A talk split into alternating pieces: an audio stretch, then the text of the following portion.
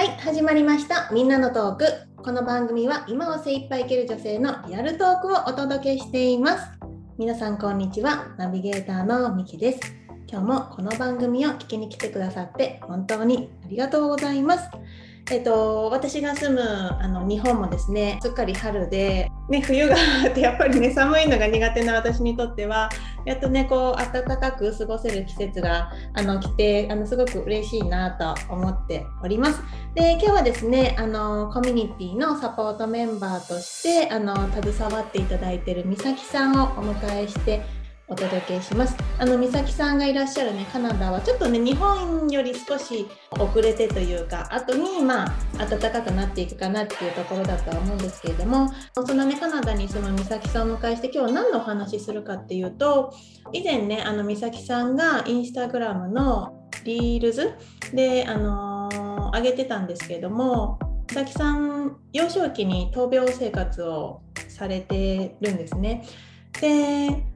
あのー、それが、まあ、あったからこそなのかっていうところは、まあ、美咲さんからね直接聞きたいと思うんですけれども、まあ、そういう経験があってで今子どもたちとね接しているところでいろんな思い多分持ってると思うんですよね。うん、でそのあたりあの個人的にもすごくあの聞きたいなと思ったので今日は美咲さんとそのお話をしたいと思います。はいじゃあ美咲さんよろしくお願いします。はい、こちらこそよろしくお願いします。はい、あのお招きいただいてありがとうございます。よろしくお願いします。で、早速なんですけどね、あのー、ねリールズではその余命が2年、うんって言われて、はい、でも生き延びて、まあ、手術をしてっていう、うん、ねで小学生ぐらいなのかなその手術が。そうですね。8歳なので小学3年生の時です。ね、すごくなんか、うん、もう想像するだけですごくあの怖かっただろうなってもう、うん、うん、思うんだけれどもまあその辺りとか、うん、ん。ちなみにあのあの、ね、今ねちょっと涙が出てきそうになってきてるのは あの、ね、私姪っ子も小学校に入る前の時の年にあの心臓の手術をしてるんです。でうちの姪っ子も、はい、まあ、生まれた時からまあちょっと、まあ、生死をさまよって生まれてきてでもうずっとずっと毎月毎月あの大きな病院に通ってでちょっとあの何走り回ったりとかっていうそういう運動もできずっていう感じでまあそれがこう余命とかっていうところでうちのあのメイクはね言われなかったけれどもでもやっぱりずっと心臓にそういうまあ、病気を持ってっていうところでで小さいながらにその手術をするっていう姿を私は見てたので、うん。うん、ちょっとこう重なるというかっていう部分もちょっとあったりしてうん。そうかそうか、ね、そうですね。私逆に本人なのであの周りの方が逆に今考えると大変だったかなっていうふうに両親をはじめ私妹もいるんですけれど大変な思いさせたなっていうふうにね思うんですけれどそのまず生まれた時に本当にチアノーゼって分かりますかね？あの血があんま血色が良くない状態で、血があんまり通ってない状態だと青黒いみたいな状態になるんですよね。顔とか爪とかが。うん、でそれでまあまあ、それで見つけたっていうよりもあの検診検診一番最初の赤ちゃんの時の検診で京都の病院で京都出身なんですけれど病院でもうあのこの子は2歳までしか生きられないから、うん、あもう諦めてくださいっていうふうに 結構ストレートに言われたらしいんですよ。次の子に期待してくださいっていうふうにうちの母に、ね、直接言われたみたいでそれも本当に今考えたらもう胸が熱くなる、私はあの人の親じゃないんですけどなんか子供たちをいつも見てるので、うん、なんかどういう本当に気持ちなんだろうって考えても考えてもわからないんですけど、うん、なんかいつもそのことを考えるとなんかつ辛いというか複雑な気持ちになるんですよね。うん、でそれで諦めてくださいってって簡単に言われて諦められるわけもないからっていうので、えー、大阪にあるあの大きな心臓の専門の病院に連れて行ってくれたんですよね私の両親がね。で、えー、まあなんとかその時もう30年以上前の話ですから、うん、今ほどの医療技術がまだそこまでないっていう状態でああさあどうしようっていうことで、まあ、治療がそこから始まったんですけれどその時の最新の医療を使ってでまずその8歳の時に手術をしたって言ったんですが赤ちゃんの時に2回えーと、手術してるんですね。それ後ろを開いてるんですよ。赤ちゃんの時って体が小さいから前を開胸ができないので、こう後ろに繰り返して、この後ろから心臓を見るっていうような手術をしていて、それがあ0歳になるかならないかとと1歳か2歳の時にしているい,、るんですけれど片方ねここ後ろとこっちが 後ろ、うん、ちょっとポッドキャストだったら見えないんですけど、うん、うん、それで、まあ、なんとかその血管だったりとか私もちょっと医療的なところがもっと勉強した方がいいと思うんですけれど、あんまり分かってなくて説明がなかなか難しいんですけれどその要するにまあ肺と心臓と、まあ、全身の、えーと、血の巡りが普通の人のように通ってなかった。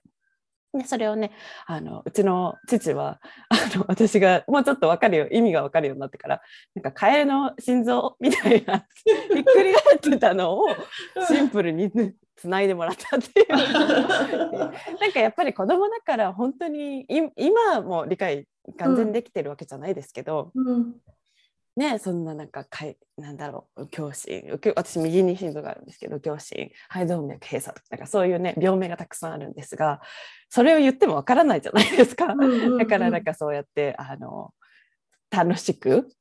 プレイフルに説明をしてくれたのかなっていうふうに思うんですけどそれをまあうまくまあ当時のその技術でやってもらってなんとかま8歳まで行けることができて、まあ、その間学校に行ったり行けて行けたり行けなかったりとかしたんですけれど学校の先生とかすごくもうあのサポートしていただいてでなんかやっぱり理解がある先生ももちろんいましたけどそんなねあので経験がなかったり先生でもいっぱいいっぱいなのにプラスその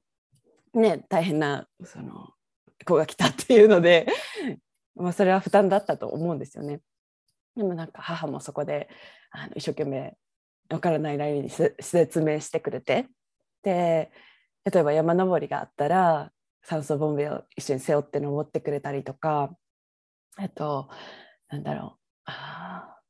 まあその病気のことを理解しようとしてくれたり3年生の時は1年ぐらい入院したんですよね。その前を切るっていう開胸手術をするというんでね。でクラスメートがたくさんあの折り鶴を作って送ってくれたりとかあとあ作文作文っていうか手紙をね一人ずつ書いて送ってくれたりとかもう先生が本当に工夫してやってくれたおかげで、まあ、学校にも後で戻れたっていうことがありましたね。うん、うん。だから、まあ、幼稚園も、はい、小学校の低学年もまあ行ったり病院で入院生活したりみたいなそういう感じだったってことですよね。はいそうですそうです。よく覚えてるのはでもそんな長くいた時かな。うんその時は本当にさっきも言ったように母の方が辛かったと思います。やっぱり京都からこう通院して毎日毎日お見舞いに行って、でまあ、お見舞いの時間も決まってるんですよね。今どうかわからないんですが当時まあ、3時から6時とかも短い時間しかなかったので、うん、その来る時はすごい待って お母さんのことすごい待って。で帰ってしまう時は本当に悲しくて、うん、そんなことの繰り返しで。でもなんかやっぱりなんとか生きていかないといけないから、まあ、検査とかをやりながらら、まあ、楽しみを見つけてうん、こう食べ物だったりとか、うん、そうですね。あとはやっぱりコミュニケーションですよね。この看護師さんよくしてくれる看護師さんだったりとか小児病棟だったので他のまあお姉ちゃんがいたりとか小さい子がたくさんいたりとかなんかそういうあの学校にまあ行ってないからそういう子たちとこう楽しく遊んだり、まあ、みんなでみんなこう、ね、体力があるわけじゃないから、うんすごくねあのたくさん遊べるわけじゃないのでまあお互いにこうサポートし合ったりとかし合いながら本を読んだりとかそういう記憶はうっすらありますね。うんうん、ちょうどね、今、うちの子が、あのー、6歳で、まあ、あのー年、年齢的にはね、その、美咲さんが入院してきた、その年ぐらいまで今来てる中でもう、一日私とい、なんていうの、離れる、なんてどっか泊まりにね、夜あの夜一緒にいなかったっていうだけでも朝泣いてるぐらいで朝起きたらあママいないみたいに泣いてるようなああ子供さんが？ミキさんがかと思った。私の子もねぐらいなんていうの？本当になんていうのもやっぱり常に親がいるのが普通というか一緒にねっていうところででもねお母さんも病院に泊まるわけにもいかないから、うん。離れてたっていうそういうところで、うん。まあ、さきっと寂しかったんだろうなっていうのもあると思うけれどもでもどうなんだろうその周りにあの同じようにこう入院してる子どもたちがいてそこでこううんどうなんだろう。ともなんかね友達みたいになるのか、はい、ねえでもそうでしたそうでした。うんうんううん。んうん、やっぱりこうお互いに、まあ、子供なので励ますっていう言葉が適切なのかわからないんですけどやっぱり子供ってこう遊んであ関係を作っていく。今あの、まあね、逆の 大人の目線で子供を見ているんですけど遊んでこうあこの人信頼できるなとか感じていくわけじゃないですか。なんかそこからやっぱりコミュニケーションっていう私のなんかコミュニケーションに対する考えが始まったのかなって今話してて思ったんですけどあとはなんかやっぱり看護師さん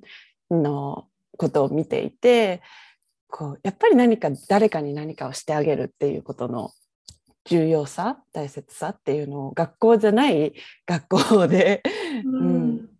本当に価値のある学びだったんじゃないかなっていうふうにね今思います。ううん。んね、なんかこういうねお話をする時ほ本来だったら常にこう思ってなきゃいけないんだけれどもやっぱり日々そういうことってやっぱりなかなかこう頭からすっぽり抜けちゃって、うんうん。今もなおその病院で過ごしてる子どもたちがいるっていうわけじゃないですか。うん。はい。で、はい。まあ、うちの子は幸いながら何もこう病気をせずに毎日過ごせているっていうそのことに関してそれは当たり前じゃない。別にそれそれがあの別になんていうのかな。優劣とか善悪とか、そうん。うん。そういうことではなくあの単純にその日々その体のことをそこまで心配せずに過ごせてるっていうことにあ本当にありがたいなっていうふうにやっぱり気づかされるしうん今もこう闘病してる子たちがいるんだっていうところで、まあね、何もしてあげられないんだけれども、うんうん。なんかこう気持ちをね向けてあげることしかできないんだけれどもうんでこうしてね美咲さんが、まあ、じ実体験というか、まあね、闘病生活をしてきたっていう人のところで話をこう聞くことでなんかまたそういう子たちへのなんかこう、まあ、すごい言葉をが難しいんだけど、まあ、り理解理解なのかなちょっとわからないけれども、うんうんうんうん。そうそう。目を向けたり思うことっていうまずそういうところっていうのはすごく大切かなっていうふうに思います。やっぱりあのね知ってるのと知らないのとまた知ってるのとするのとは違うっていう話を前しましたけれど知ってるのと知らないのっていうのはもう運命の差なんですよね。やっぱり無知ってすごく怖いっていうのはもしかしたら何か知らず知らずに人を傷つけてるっていうこともあるかもしれない。でも知ってることで思いやりっていうのが持ってますしやっぱり今もあのミキさんがおっしゃったように今もまあ闘病生活をしてる子が、まあ、子供でも大人でも、まあ、特にね今子供の話をあ目線を向けてしてますけどなんかそれをこう考えるだけでじゃあ私が何ができるのかとかそういうふうに考えるきっかけになるんじゃないかなっていうふうに思います。なんかいつもあのそれを考えた時に出てくる光景がその入院してた時の出てきたここ光景があの廊下？廊下がもう真っ暗になってるとこなんですよね。9時に消灯になるので、うん、9時になったら全部電気が消えるんですよ。であの非常口の緑のライトだけがバーってこう、あの光ってる状態で。でもちろん寝る時もありますけれどやっぱり寝られない時だってあってでこう廊下をこう歩いてる。なんかその光景をすごく思い出すんですよね。あとはベッドに似てる時にこう天井をずっと見てたことが多いのでなんかそういう時にすごくやっぱり考えさせられますねパッて。うん。うん。で私はなんでこう何をするためにここまで来てできてるんだろう。2歳でも ね、終わるはずだった人生が38年までこう来てるわけだから何かあるんですよね。うん、っていうのをやっぱり日常の生活で忙しいから忘れがちなんですけれどなんか改めてそれをこう自分に振り返った時になんか私にまだまだできる気がしてでバンクーバーに初めて来た時に、えーと、日本語学校で働いてたんですけれどちょうどあの小学校3年生を受け持ったんですね。で、えー、その子たちがイノシシ年だったんですよ。うん、で金のイノシシって言われている年でなんで金だったか忘れちゃったんですけどなんかあのスペシャルイノシシ年みたいなのがあって私もイノシシ年だから本当になんかその時にはって思ったんですよ。うん、なんかこうつながる全然関係ないし会ってもいな今まで会ったこともない子たちですよ。ね、日本に、まあ、たまたまルーツがあってたまたま日本語学校に来ててたまたま同じ教室でこう教え教える学ぶっていう存在でその時にあこれなんか私が日本では英語を勉強していたけどあ英語を勉強して、まあ、子どもたちに教えていたけどバンクーバーではねもちろん英語があのメインの言葉なので教えることができないから、まあ、日本語を選んだわけなんですけどそれもなんか意味があったんだなっていうふうに、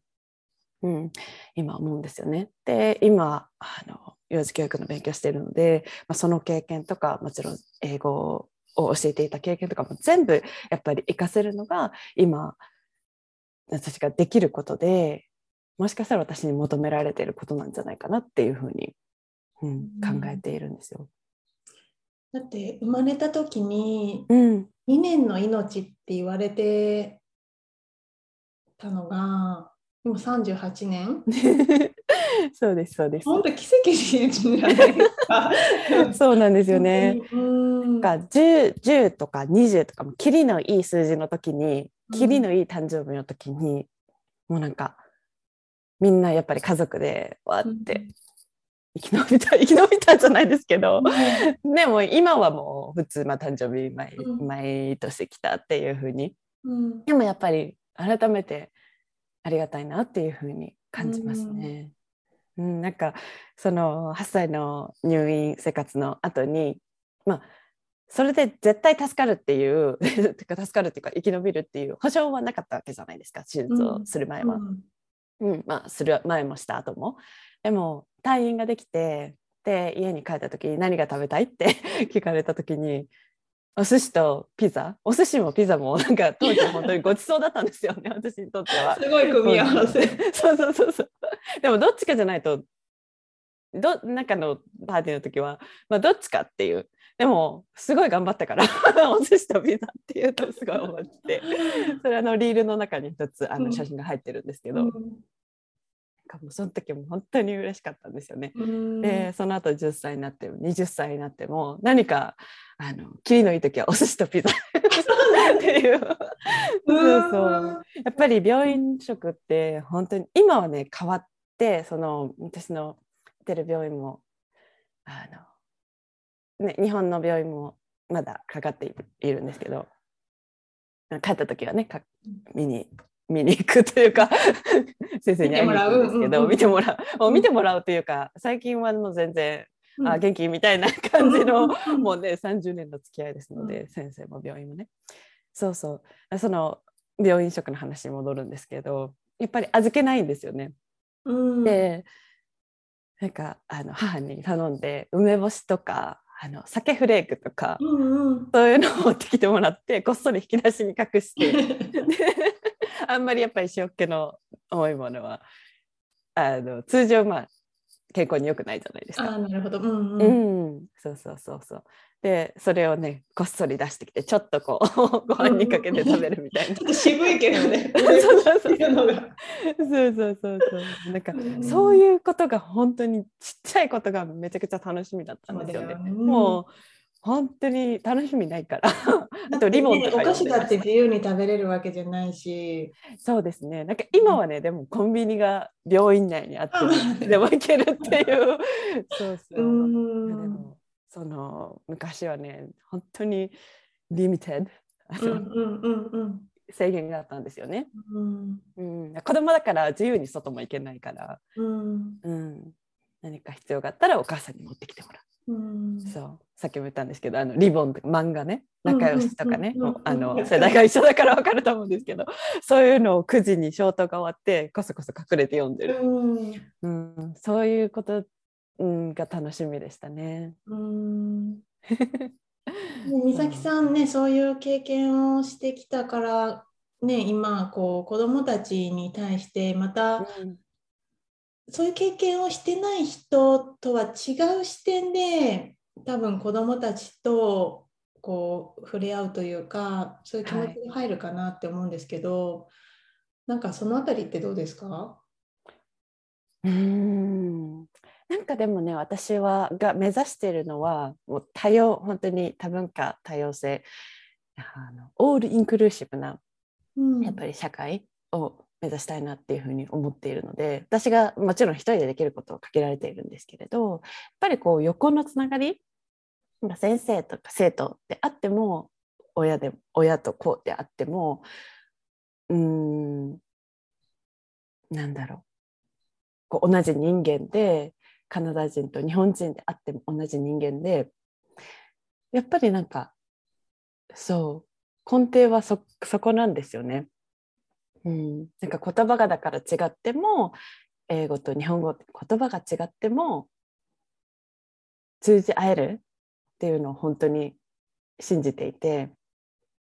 うん、だからなんか日本語も漢字をたくさんいっぱい書けることだけがあのいいこと いいことというか、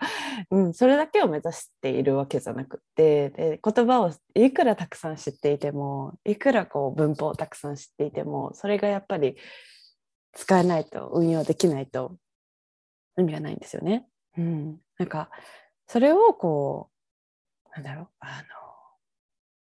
自分の武器としてこう自分の人生に生かして使っていってでこう人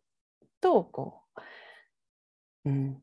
支え合って交わっていくっていうなんかそういうこう楽しさだったりとかやりがいだったりとかもちろんこう答えがないんですよね。だから全部スムーズにいくことってないんですよね人生って。うん、でもなんかそういうことを通してこう全部学び、うん。うん、だと思うんですよね。なんかうまく まとめるのが難しいんですけど。うーん。そう。だからなんか病気を持っててもそうじゃなくてもみんな、まあ、同じ人間。なんか人間とはってすごいなんか哲学的な話に なるんですけど。なんかそれを考えていくと本当に奥が深くて、うん、だから日本語は本当にツールでしかなくってなんかそれをこう教えてそれを学んででやっぱり社会がこうお互いこう認め合える。自分も大切にできる、うん、っていう場所になれば子どもたちが成長した時に、まあ、今ももちろんそうですけれど今をこう犠牲にするわけじゃなくって今も楽しんででその子どもたちが大人になった時にまあもっとこう住みやすい世の中、ううん。ん、そう。全然肌肌の色が違っても髪の色が違っても関係ないんですよねそういうことって。うん。うん、違うこともあるしみんな、うん、同じことがあるから。うん。そう。そういうのを考えるっていうのが多様性を認めるっていうことなんじゃないかなっていうふうに思うんですよね。うん。うん。そうですよね。まあ、うん。なんか今お話ししながら、その大なり小なりやっぱりみんな違うわけじゃないですか。当たり前かもしれないけれどうもんそのまあ住んでる場所が違うとか、まあ、人種が違うとかその病気があるとかないとか、うん。もっとちっちゃいことでなんかね本当に違うじゃないですか本当に。うん家庭の環境が違うとか、はい。親親子の関係が違うとかねなんか本当にうん。そういう部分はねあるんだけれどもじゃあそれをなんていうのその自分の境遇だったりだとか自分に置かれてる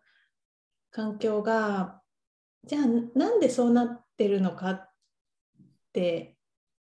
考えてみる。うんうん。すごく、あのーあの言葉を選んで言わなきゃいけないかもしれないけれどもそのあのなんか私がなってないからすごく言うのはばかれるけども病気になったのも何かもしかしたらうん。意味があったのかもうんうん。しれない、うん。うん、それを経験したからこそ何かこう人に伝えられることがあったりだとかそれを乗りかえ乗り越えることで、うんそのまあ、成長につながるとか、うん、なのかもしれないし、まああのもしかしたらうんこう順調にね健康に行き過ぎなんていうの健康で人生なんかトントン拍子で全てうまくいってるのが 果たしてそれがいいのかどうかって いうふうにねとかって考えるとなんていうのかな。やっぱり人ってなんかこう乗り越えたりだとかなんか困難にこうぶち当たってなんかそこでこう悩んで葛藤してだからこそこうなんか人の気持ちが分かったりとかってあると思うんですけどなんかそういうこともなく全てが何て言うのあの世界の王様みたいな感じで順調にいってたらじゃあ果たしてそれがあの死ぬ時に本当に私はこれで幸せだったって思って死ねるのかどうかっていうところを考えると、まあ果たしてそうなのかなって思ったりね。ううんんうん。うん。から、うん。それはなんか全部自分です自分ですよね。なんかそのうん。自己中でっていう意味じゃなくて、うん。こうなんか、うん、自分のことを考えた時に私もそのことが出てきたのでなんかそれをこう使って何かうんなんていうのかな。それをこう表に出してっていうわけじゃなくてうんたまたま私がそういう境遇だった。うん。たまたま私がそういう経験をした。でもみんなそれぞれやっぱりねあの持ってるものだったり経験だったりアイディアだったりがあるわけでなんかそれをこう認められた時になんかあこれでよかったんだっていうふうに思えるさっきミキさんがおっしゃったようにこれを持ってたのも何かの意味のあることだったんだなっていうふうに思うんですよね。うん、なんかその傷があるんですけどそれをあの先生から手術の後にこの傷傷を消す手術があるみたいなんですよ。これちょっと見えるか、これ ポッドキャストだと見えない。んですけど、うんうん、あ見えます、ねここにねうん見える、うんうんうん。うんこれを消す手術があるらしくってそれするかって言われたんですけどそれもしないって言ったんですよ。うんうんうんううん。ん、それはなんかまあ面倒くさかったのもありますけど なんかやっぱりこう、うん、じせっかくこう自分のまあ頑張った。うん。あ傷としてうん。後として私は残しておきたいなというふうに思ったんですよね。で後でこうまだね若い時だったんでもしこれから中学校とか行って例えば海に行ったりして水着着る時とかにもしかしたら嫌な思いするかもしれないから、そういうのもあるよって選択肢としてあるよっていうふうに言われたんですけどなんかでもそれはいい。それはもう自分で認め、うん、なんだろう残しとくっていうふうに決めたんですよね。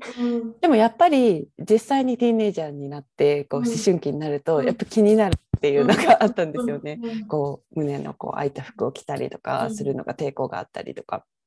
うん、そういうのもあったんですけどなんかそういう時も結構こう、うん、じゃあどうどうしたらいいんだろう。だな何かこれを逆に、うん、使うっていうとすごい言葉があんまりポジティブじゃないんですけど、うん、なんかこれでやっぱりさっきミキさんがおっしゃったようにその時もまだやっぱりあの病院にで闘病生活をしている子どもたちがいるわけじゃないですか。何かこうせっかくここまで来たからできることがないかなって思ってあの京都の芸術大学っていうのがあるんですけどそこの方たちと話してであの水着だったりとかあとファッションファッションショーをしたんですよとにかく。うん、うんね、なんか着物を作ったりとかここがこうデザインの一部になるようなが隠すものもありますし見せるものもあったんですけどなんかそれでもまあ自分だよっていう、うん、私の他にも何人かあの同じような手術経験をしてる子がいたのでこう一緒にそこの、ね、大学に話してあとスポーツブランドの水野さんがコラボレーションでやってくれたんですけどなんかそういうことも企画したりしてなんか本当になんかこれがあったことでいろんな学びのチャンスだったりとかいろんな人との出会いだったりとかっていうのが今まであったのでうんそう。なんかただ単にこう乗り乗り越えてきたことじゃないなかったんだなっていうのを、うん、今になって思いますね。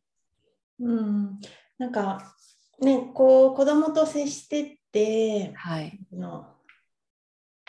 あのなんで僕はこうなんだとか、なんで私はこうなのっていう子たちって多分いると思うんですね。まあ、小さいとねそこそこまで分かんないと思うんですけど、まあ、小学校とかになってくると、はい、やっぱり人と違うことにやっぱり気づいてくると思うんですよね。はい、うん。なんかそういう時ってどうなんそれが意味があるんだよっていうふうに 言って、もうなんていうの今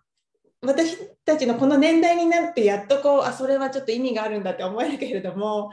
そのまだ小さい小学生の子たちにそれは意味があることだったって言われても、うんうん、多分いやそうじゃなくてって多分なると思うんですよね。そうですね。それはやっぱり、うん、あの意味が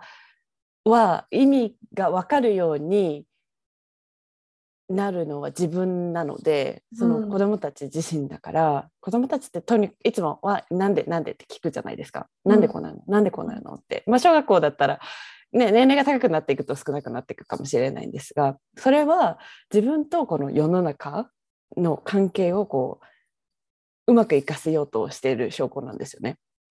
うん、なんか世の中のことを知りたいから聞いてるんですよね。多分知ってるであろう大人で 大人に先生だったり親だったりとか、うん、だからなんかそのチャンスをサポートしてあげることが必要なんじゃないかなっていうふうに思います。なんか私たちが教えることをななどれだけでもできる？でも経験をこう語ることはできるけどそれを自分でどう解釈するかはその人次第その子供次第じゃないですか。でそれがまあ自分のことであったら逆に、うん、あのなんだろう自分ので理解していくしかもう本当にないんですよね。百聞は一見にしかずじゃないですけど、なんか例えばこう今カナダにいてアメリカにいて日本語を勉強してる。で日本語の日本人のルーツがある。でも自分だけそれはなんとなく分かってるけど自分だけ土曜日に毎回日本語のレッスンをしないといけない。毎回日本語の学校に行かないといけない。なんで？っていうふうにやっぱりなるんですよね。それはなんかやっぱりお母さんのニーズと子供のニーズが全然違う。子供の焦点が全然違うから。なんかそれを知ってるだけでも違いますし。じゃあなんか私たちが何ができるか、うん、っていうところをこう広い目で長い目で 考えていくっていうのは、うん、必要かなっていうふうに思います、うん、いつもやっぱりサポート、ここにいるよっていう姿勢は見せるべき。そうですね、うんうんうん、なんか本当に私も日々こうね子供とね、一人の親として接してて、はい、あのまあ いろいろね 反省ってはもちろんあるんだけれども、はいはい、やっぱりなんでって言われた時に、うんうん、こう全部そこであの答えをなんていうのあかな明らかな答えみたいなのあるじゃないですか本当に、うんうん、この色は簡単に言うとこの色はな何色って言われて、はい、赤色だよみたいな、まあ、答えがあるもんね。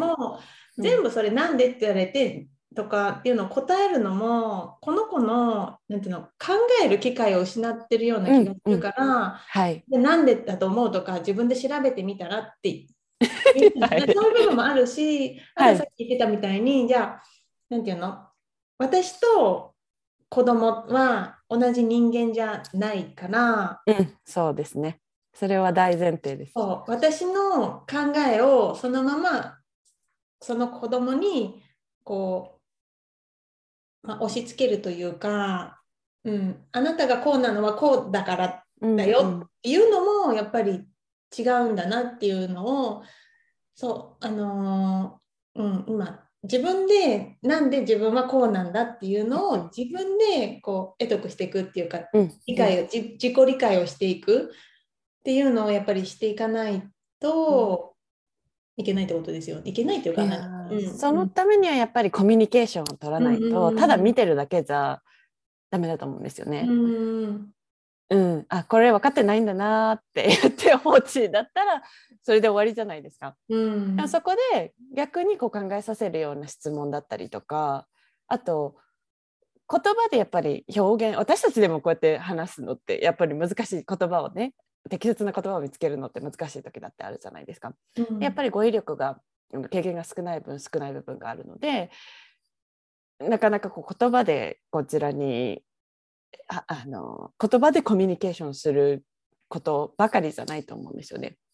だから、まあ、例えば絵を描いてたとしたら何を描いてるのかとか何をしてるのかとどういう表情で言ってるのかとかなんかそういうのも全部言語だと私は思っていて何かを伝えようとしてくれてるんですよね子供って。なんか全部これなんかやっぱ子供だからこんなことしてとかねこんなぐちゃぐちゃにしてとか結構思うと思うんですけどそれはミキさんって言ってるんじゃなくてなんかそうそうそう一般的にねやっぱり子供だからこう分かってないんだなとかそれで終わりがちなんですけどやっぱり私が子供を見てくださいっていつも皆さんに言ってるのは何か伝えようとしてるんですよ。なんか何か世界を分かろうとしているので全部に意味があるんですよね。うん、じゃーってぐちゃぐちゃにしてたとしても 何かあるんですよ。もしかしたら怒ってるのかもしれないしお腹空いてるのかもしれないし。うんまあ、時間ないよって思われるかもしれないんですけど、まあ、でもそのプロセスってこの一発で何か解決できるようなことじゃないのでそれもこうコミュニケーションこう関係を築いていく一部っていうふうに見て、うん、いくことって私も、ね、日々努力しようとしてるんですけど大切な子供をこう理解するっていうことのにおいて大切なんじゃないかなっていうふうに考えてます。うん。そうですよね。うん、え答えは出なくていいんですよ。うん、そのうち子どもたち自身が見つけるから。うん、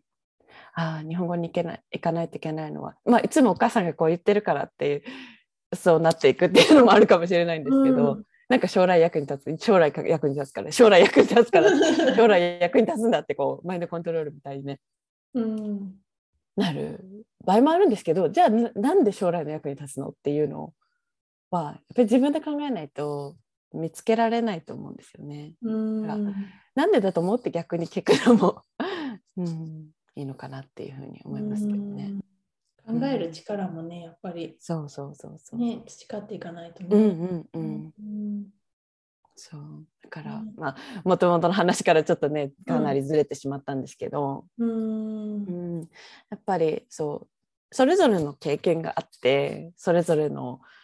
まあ、ものの見方っていうのがあるわけじゃないですか。それは子供も大人もそうですけれど、うん、それをこうやっぱり、うん、あ頭の片隅に置いとくっていうのは必要なんじゃないかな。うん。うん。ね、今日あの美咲さんのねその、まあ、幼少期の経験とかをお話しさせてもらったんですけれどもこれから美咲さんあの、ね、あの幼児教育学びながらあの、はい。まあ、今のお仕事も続けながら、まあ、変わっていくかもしれないですけどどうしていきたいかなってありますか、はい、私今あのちょうど保育園保育園デイケアうん。デイケアって託児所っていうのかな、うん。なんか保育園のようなところで3歳から5歳の子どもたちとこう関わる実習を実際してるんですけれどやっぱりあの小学生とはまたね 全然違いますよね3歳5歳。そう。なんかあのもっとこう、うん、子供に関わっていきたいなっていうのを今思っていてそう。なんか今後はその仕事もしつつ子どもたちに今日本語を教えるっていうのも引き続きやっていきたいなっていうふうに思っていて、うん、やっぱりそれっていうのはこう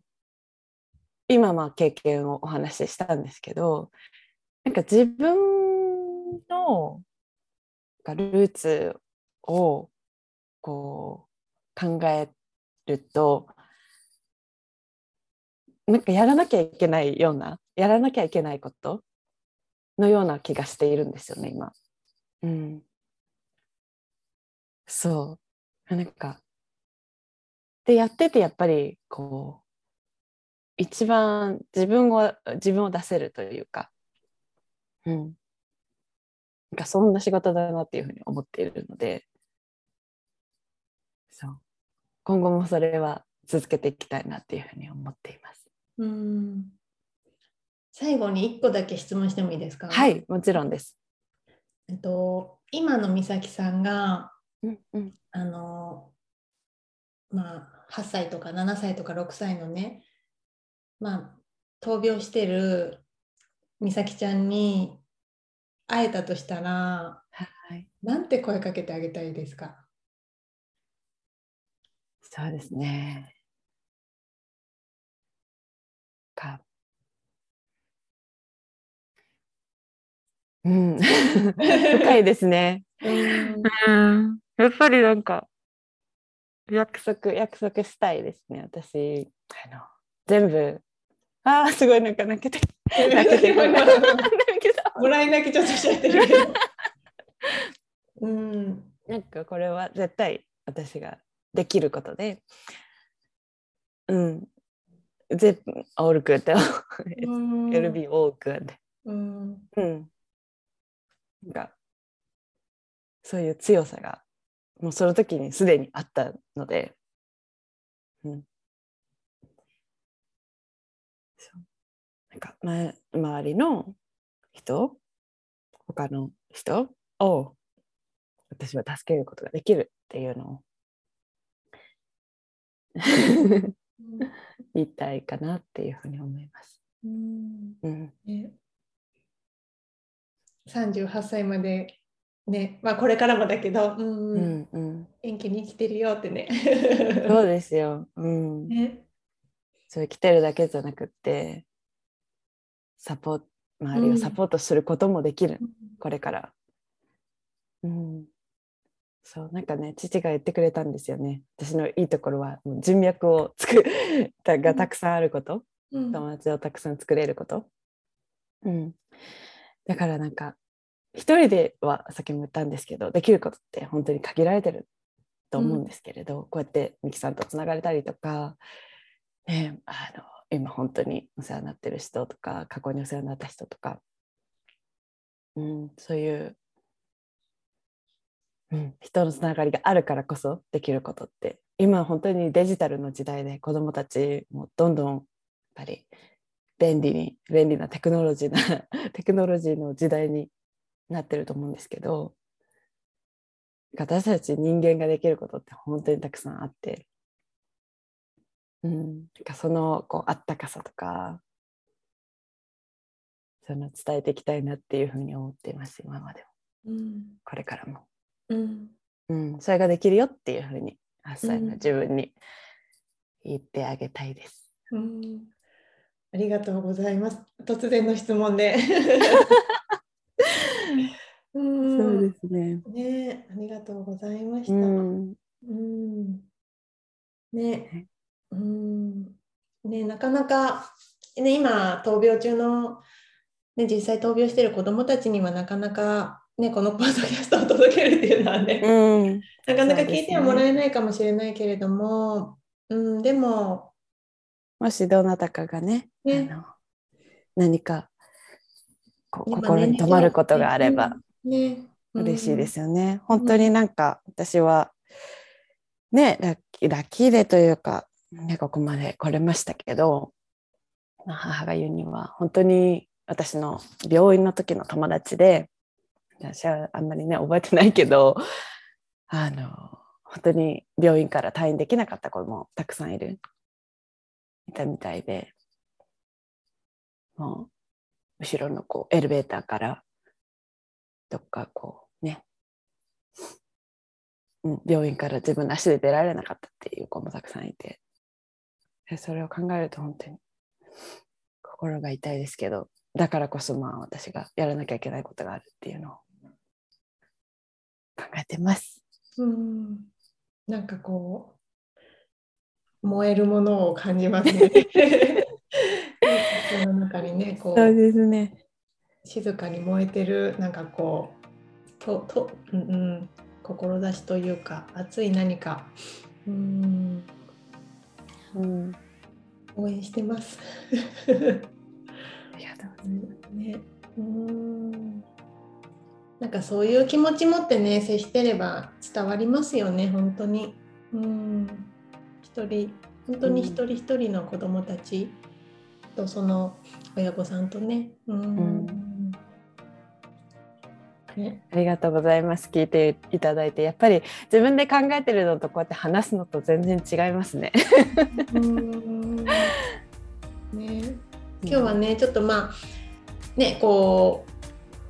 うね美咲さんはそこまでこうネガティブには捉えてないってことなんですけれどもうん。でもまあちょっとね振り返っていろんな感情をこうね思い思い出させるようなあの話になったかもしれないですけれどもなんかねこれ聞いてくださった方の何かこ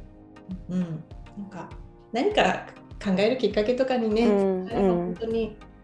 いいなと思います。はい。はい。今日はどうもありがとうございました。ありがとうございました。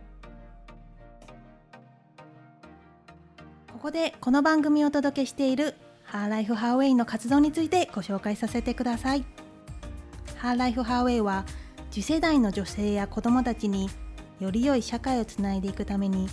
今私たちができることを考え一緒に活動していく会員制のインタラクティブコミュニティです